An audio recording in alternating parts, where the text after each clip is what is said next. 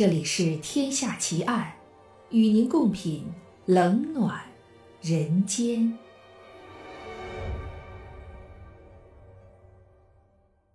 各位听友，大家好，您现在收听到的是《天下奇案》，我是暗夜无言。今天为您带来的案件是被释放的天使杀手奇案下集。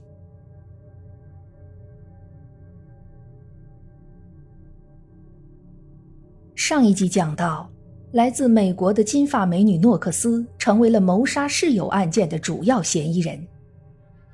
她一上来就先说了三个谎言，这让媒体给她套上了“天使杀手”的名头，而公众则称呼她为“狐狸精诺克斯”。很多人都坚信她是有罪的。其实，就在媒体对公众进行狂轰滥炸的时候。警方已经发现了凶案的第三个嫌疑人。还记得被害人公寓里那坨留在马桶里没有冲下去的大便吗？没错，就是这坨大便的主人。他叫鲁迪·盖德，是一个出生在科特迪瓦的黑人。他不仅在被害人的公寓里上了大号，还在被害人体内留下了 DNA，而且被害人的房间里。到处都是他留下的痕迹。因为鲁迪有入室行窃的前科，警方很快将已经逃离出意大利国境的鲁迪抓了回来。这个鲁迪也和诺克斯一样，满嘴的谎言。他先是说自己去了被害人科尔彻的公寓，但并没有和他发生关系。随后，他就去了洗手间上厕所。在洗手间，他听到科尔彻的叫声。等到他跑出去的时候，他看到一个人影从前门跑了。他没看清那个人的正脸。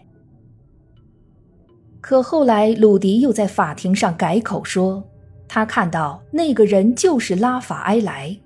他跑出前门后，和他会合的人正是诺克斯。虽然鲁迪的证词前后矛盾。但警方并没有找到足以证明鲁迪是凶手的直接证据，比如凶器。然而，不知道为什么，意大利法院很快就对鲁迪做出了判决，他被判处三十年有期徒刑。从起诉到定罪不过一个半月的时间，这简直不符合意大利一向的办事效率，因为对诺克斯和拉法埃莱的审判。可是足足花了八年的时间，这背后的深层原因绝对耐人寻味。和法院对待鲁迪的态度差不多的是媒体的表现。所有的媒体记者几乎都对这个黑人没有任何兴趣，虽然他是在案发现场留下痕迹最多的人，也是第一个被定罪的人。但他似乎同时也隐形了，报纸上要么一带而过，要么干脆绝口不提。大家仍然把目光对准美女诺克斯。在案发的第二年，也就是二零零八年，诺克斯甚至被意大利人票选为年度人物，风头盖过了出生在意大利的法国总统夫人。这场对诺克斯的审判。也被称为意大利的世纪大审判。看来意大利人似乎完全忘记了，另外一个嫌疑人拉法埃莱就是土生土长的意大利人。他们陷入了美国美女诺克斯引起的漩涡中不可自拔，展开了一场几乎全民参与的没头没脑、不知所谓的狂欢。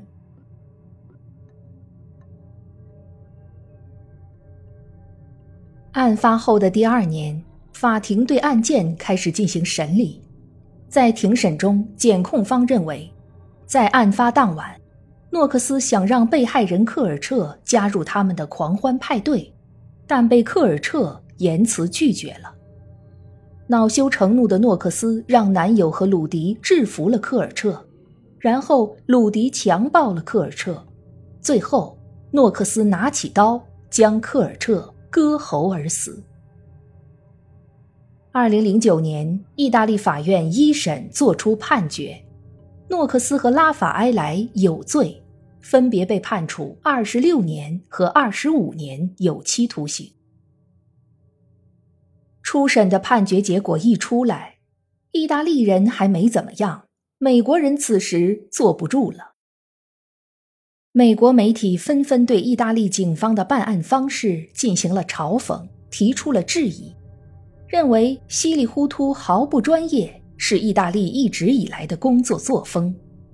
当时还没有当选总统的特朗普，甚至在接受采访时表示：“美国就应该抵制意大利，美国人就应该都不去意大利旅游。”可以想象得出来，此时的意大利夹在美国和英国之间，左右为难，那滋味儿肯定不好受。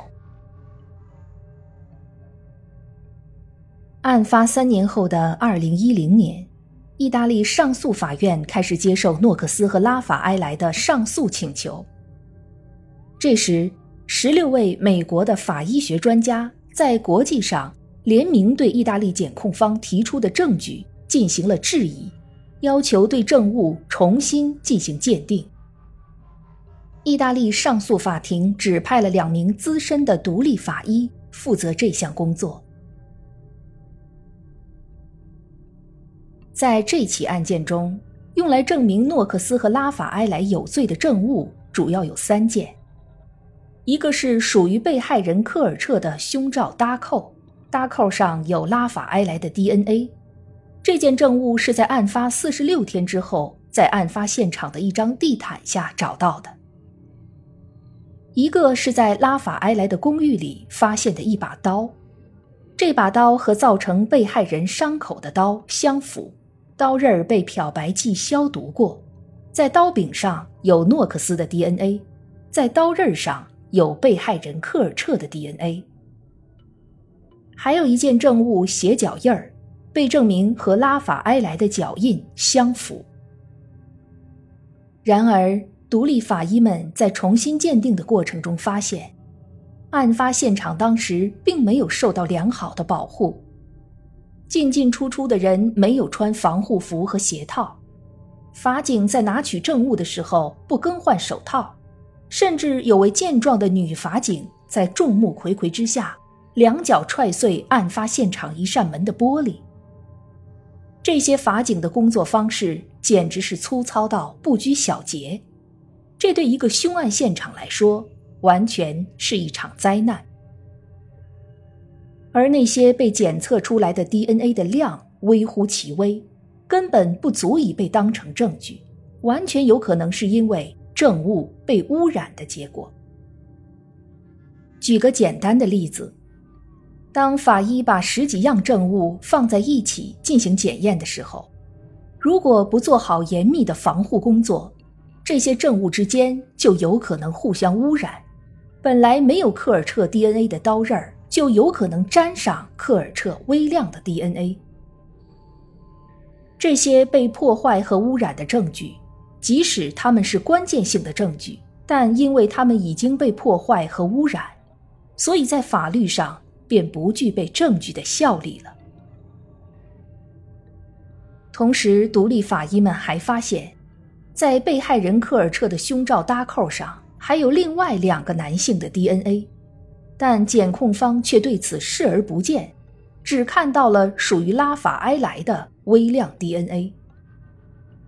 而至于那个带血的脚印儿，法医认为，与其说是像拉法埃莱的，还不如说是更像鲁迪的，因为小脚趾的特征与拉法埃莱明显不符。就这样，当初用来给诺克斯定罪的证据。被一一推翻了。案发四年后的二零一一年，意大利上诉法庭宣布诺克斯和拉法埃莱无罪，当庭释放。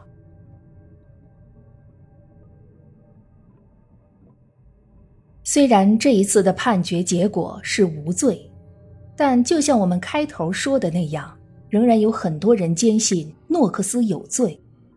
这其中就包括被害人科尔彻的家人。科尔彻的父亲对警方说，女儿曾经给他打过电话，说有个叫诺克斯的女同学经常会对他说一些挑逗的话，这让他觉得很不舒服。赫尔彻的父亲因此觉得诺克斯的嫌疑很大。佩鲁贾的检控方也不甘心自己多年的工作结果一朝被全盘否认，他们再次提起指控，而意大利法庭在二零一三年再度判决诺克斯有罪。这一次，检控方提出的主要证据都是旁证，其中包括诺克斯的行为和他的情感关系。也许从诺克斯第一次撒谎的时候开始。佩鲁贾的检控方就已经认定他和这桩凶杀案脱不了干系了。然而一波之后又有三折。二零一五年九月，意大利最高法院对这件案子作出了终审判决，认为在这件案子中媒体的关注过度，而生物痕迹不足，无法证明诺克斯和拉法埃莱有罪。不得不说，意大利最高法用词还是非常精准到位的。无法证明他们有罪，但这并不代表他们无罪。至少在很多关注这件案子的人眼里，诺克斯这个有着天使面孔的女人，其实内里是一副蛇蝎心肠。而将媒体对案件的过度关注也一起写进了法院的宣判词里，这。恐怕还是第一次。二零一六年，法国和丹麦合拍了一部纪录片，名字就叫《阿曼达·诺克斯》。已经二十九岁的诺克斯出现在镜头前，讲述着自己从前的经历。他侃侃而谈，声情并茂，时而开怀大笑，手舞足蹈；时而泪流满面，情绪低落。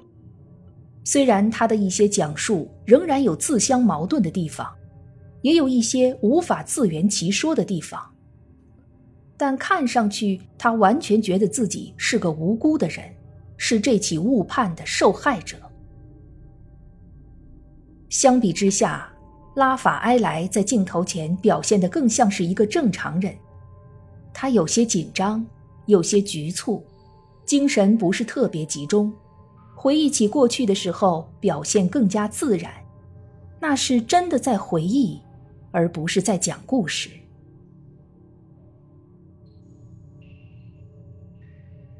在诺克斯的亲口讲述中，本身就包含着许多疑点，比如他为什么在公寓洗手间里看到两次血迹都没有产生怀疑，很淡定的刷牙洗澡。但在看到马桶里没有冲的大便，却开始意识到出事儿了呢。就算公寓里的女生都很讲卫生，但偶尔一次不冲马桶也不是什么大事儿。为什么诺克斯看到这里就意识到公寓里进来外人了呢？再者，当他意识到公寓里进来外人之后，为什么直接去敲被害人科尔彻的房门呢？要知道，和他一起合租的一共有七个女孩，和他一起住在二楼且共用一个卫生间的就有四个人。为什么他不去敲别的女孩的房门，却要敲被害人的房门呢？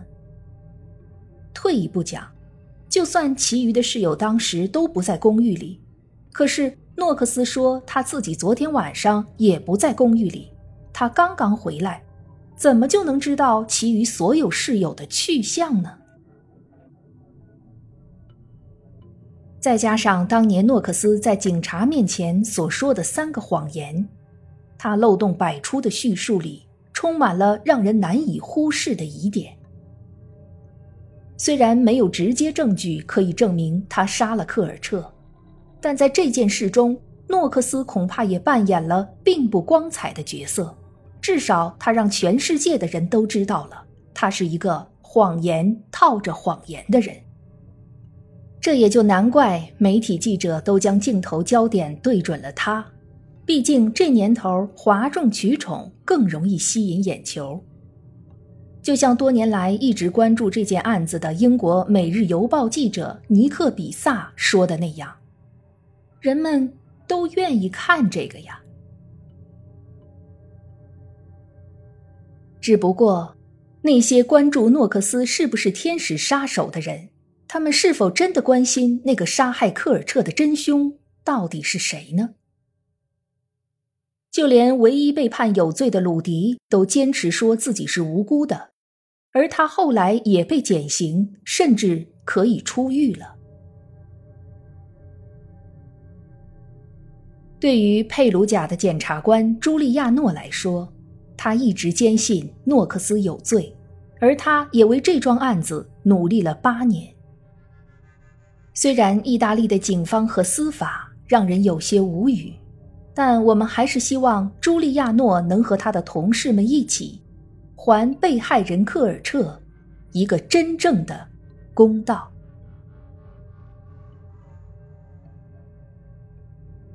这一集的节目到这儿就结束了。如果你喜欢我的节目，请关注我或订阅我的专辑，谢谢。我是暗夜无言，让我们下一集再见。